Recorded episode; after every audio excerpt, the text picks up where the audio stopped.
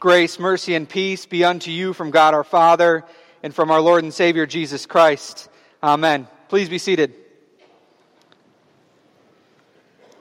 Uh, as the perfect preview to this lesson, I want to recall a verse that we just sang from Thy Strong Word.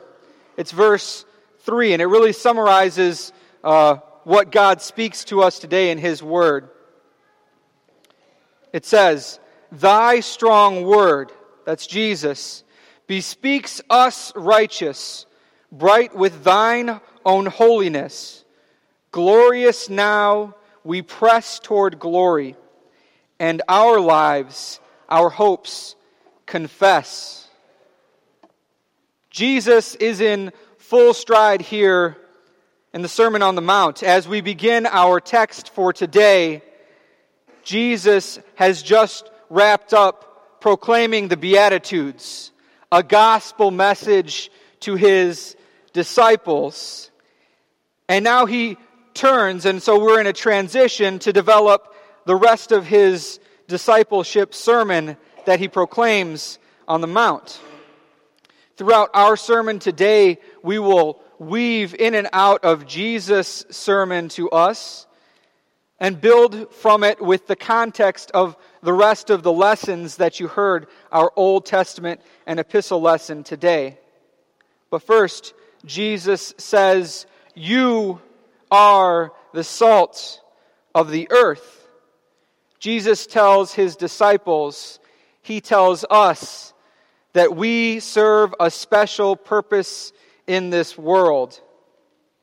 You know, in trying to find a deeper meaning into what Jesus is saying here, many theologians and preachers have offered all of the various uses of salt and how we as Christians are like that. And salt certainly does have a lot of uses. It can make a dish taste good, it can preserve food, and it can also, like it did this morning for us, salt the walk and the driveways, the roads, clear away the ice and snow so that we have a safe path to get to church. But these uses can all be summed up in this that salt seasons. That is, when it is placed on something in a dish, on the ground to melt the ice, or wherever, it affects the thing that it is touching. It causes change. It seasons. So Jesus continues, but if salt has lost its taste, how can its saltiness be restored? This is our head scratcher from Jesus. Uh, Jesus, don't you know that salt can't lose its saltiness? It's a, it's a pure mineral and so it really can't lose its taste or effectiveness. Its chemical makeup is unique.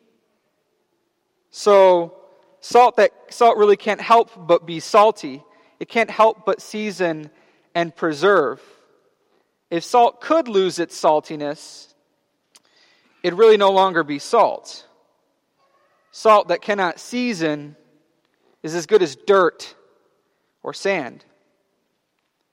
So, what is Jesus getting at? He continues, You are the light of the world. Maybe he didn't notice the confusion on his disciples' faces as he added another parallel picture for us. We are salt and light. How are we these things? As we go further, we will see what Jesus means.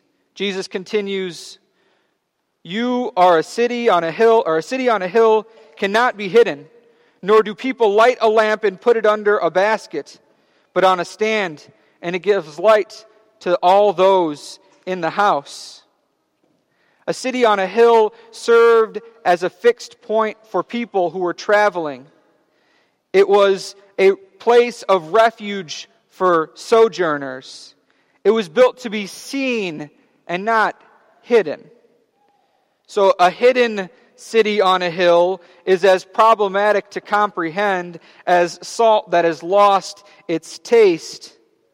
It doesn't serve its purpose. Just like lighting a lamp and then putting it under a bushel basket. It would be absurd to do that, to light a lamp and then cover it. Lamps, as Jesus said, are lit so that everyone in the house may see. Cities on hills are places of refuge. Salt was created to season. When these things don't do what they're created to do, they're no longer useful and are to be thrown out, destroyed, and snuffed out. Jesus goes on to say, In the same way, let your light shine before others so that they might see your good works. And here, here is our key to understanding really what Jesus is talking about. It's that Jesus is getting at that he is calling his disciples salt and light, so we are to stand out by our good deeds that others may take notice. And you know, this sounds a lot like the scribes and Pharisees. They were good at being set apart from the world. They were good at keeping kosher, following the law, and they knew the rules. Maybe these were the guys that Jesus was talking about. But no, as our text continues, Jesus says that we are made uh, to, we are to let our light shine so that others might see our good works and give glory to our Father who is in heaven.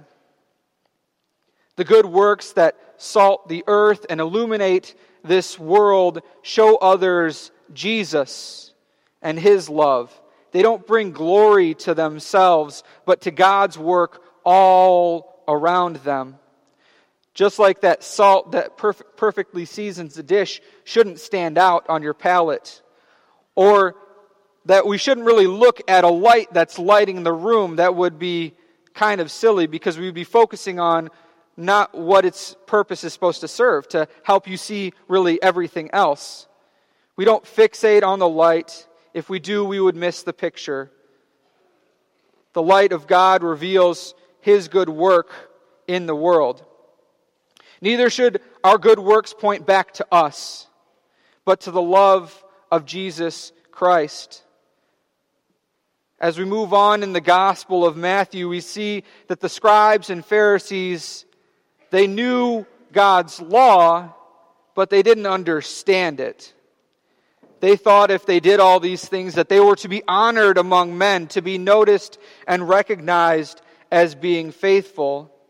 But Jesus' disciples are not focused on themselves, but on God and His good work around them reaching out to the lost. You know, this seems like a simple task to trust in God and love others, but in practice, it's hard. We, like Pharisees, often think we're doing it right. We know the right theology, and we're faithful for the most part. In everything that we say and do, we're pretty good, right? We're pretty good disciples generally, but do we season the world with our righteous acts? Are we a beacon for our community or a light for all the people in this world to see? Do others see our good deeds and glorify our Father in heaven? Or do our good deeds serve us first? In our Old Testament lesson, we see this problem cropping up. In Isaiah, we hear God's people questioning him. They're asking, why hasn't he noticed their fasting? They thought they were following his law to a T. They would grovel before him in their fasting. The only Old Testament command for fasting on a given day was Yom Kippur. That is, the Day of Atonement. This is a day when God's people were to repent of their sin, forgive others, and ask God for mercy. But the only thing that we hear here in Isaiah from God's people is an outcry. Why don't you notice how faithful we are to you, God? He gives a response, and it cuts through the appearances of things. Sure, they're in sackcloth and ashes, but this is what he says Behold, in the day of your fast you seek your own pleasure and oppress all your workers. Behold, your fast, you fast only to quarrel and to fight and to hit with a wicked fist. Fasting like yours this day will not make your voice heard on high. The actions of God's people were merely a facade.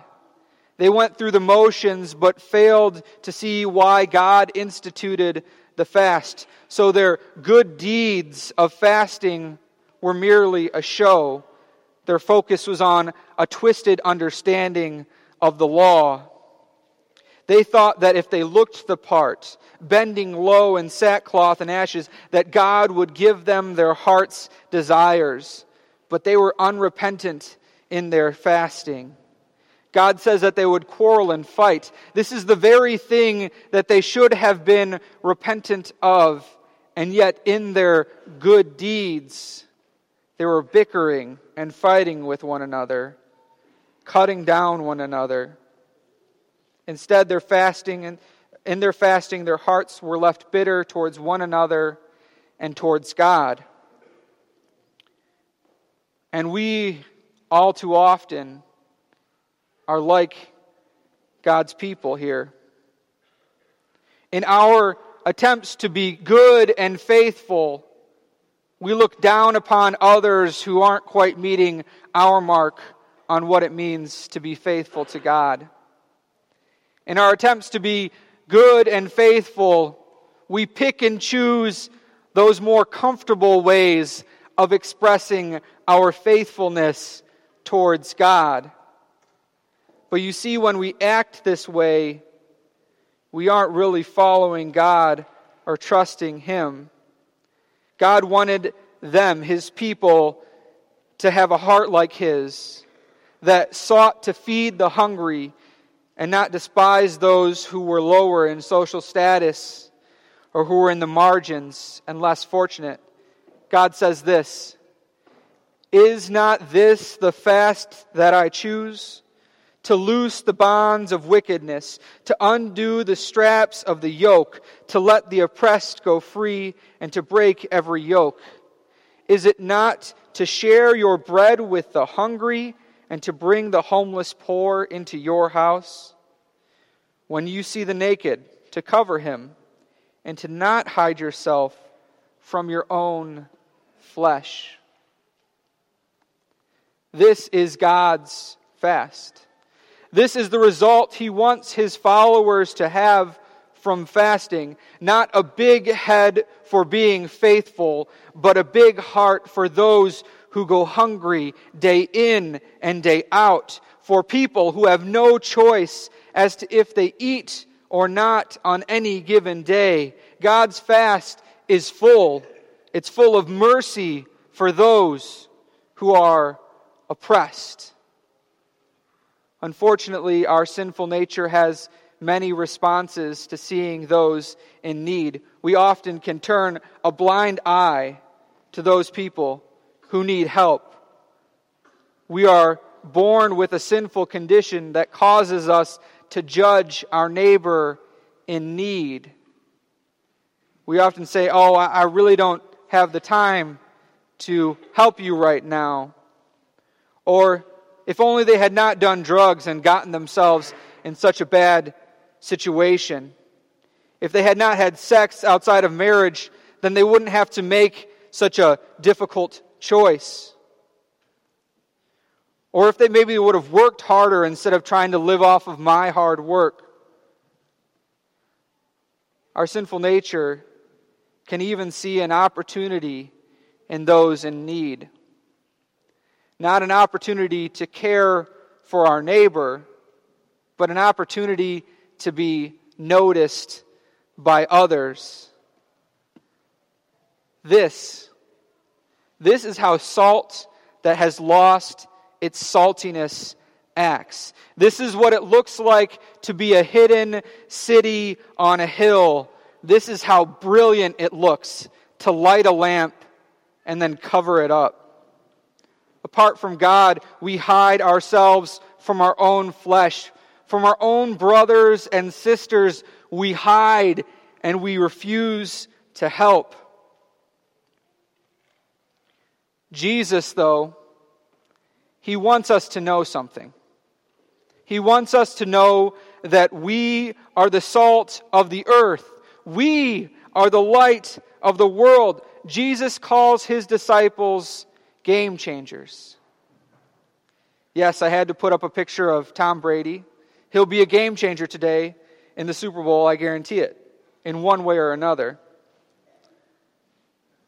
We, by nature of being God's disciples, disciples of Jesus Christ, have an effect on the world around us.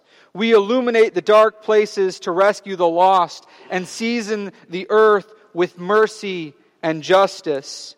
You are the salt of the earth. You are the light of the world. Jesus has made you his disciples. In the waters of baptism, you have followed Jesus into death. And you have been born again of water and word. The law we fail to follow was fulfilled perfectly by Jesus Christ. Jesus lowered himself to take on flesh. He didn't hide from us nor our brother, but took our bur- burdens to the grave. In God's loving gift of sins forgiven, He makes you salt and light. And He does this daily through remembering your baptism. God has given you His Spirit. As Paul states in our epistle lesson, now we have received not the Spirit of the world, but the Spirit who is from God, that we might understand the things freely given us by God. This spirit of the, this spirit of the world thinks that life is all a transaction. It's this for that. And even with God, if we do our part, He should do His. But the Spirit that God has given, that He has placed us on us in the waters of baptism, is a Spirit that trusts this good news. Though we cannot measure up to God's law, Jesus Christ has for us. He has made us salt and light. So while we sin and we fall short, we repent and we trust in His good and gracious will. We are given an understanding that we cannot earn God's favor. There are no actions that we can do to get His notice. Jesus has already given us His full attention. He has perfectly loved us and shown us His love. He notices us and showers us with understanding of unlimited grace and mercy. So our compassion and understanding for our neighbor flows out of the love, the good news that we have in Jesus Christ, and it seasons our good deeds for our neighbor, not motivated by fear, but by love, so that others might see your good deeds and glorify your Father in heaven. You see, Jesus Christ declares you as light and salt, not as a new law to live up to, but as a promise that He will sustain you and continue His love and good work through you, even when you fall short. His call is not for you to be perfect, but to trust in the perfection that He has made you to be. Because, as our gospel lesson reminds us, Jesus Christ did not come into the world to abolish the law, but to fulfill it. His fulfillment was done for you on the cross. That is why Paul says, I decided to know nothing among you except Jesus Christ and Him crucified. This is how we live as Christians. Our whole life is shaped around the fact that we are forgiven and freed people who have the opportunity to forgive and free others in Christ Jesus. Not everyone will receive this good news with open arms. Many will reject this abundant grace that for various reasons. And our mission is not to judge those who reject Jesus, but to continue, to press on from glory to glory, to offer His grace with mercy and love. You are the salt of the earth.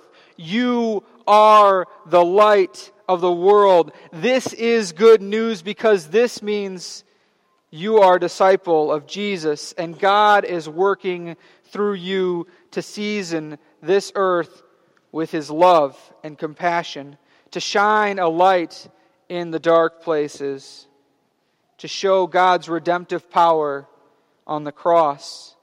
Because Jesus has fulfilled the law perfectly, we see God's promise in Isaiah in action.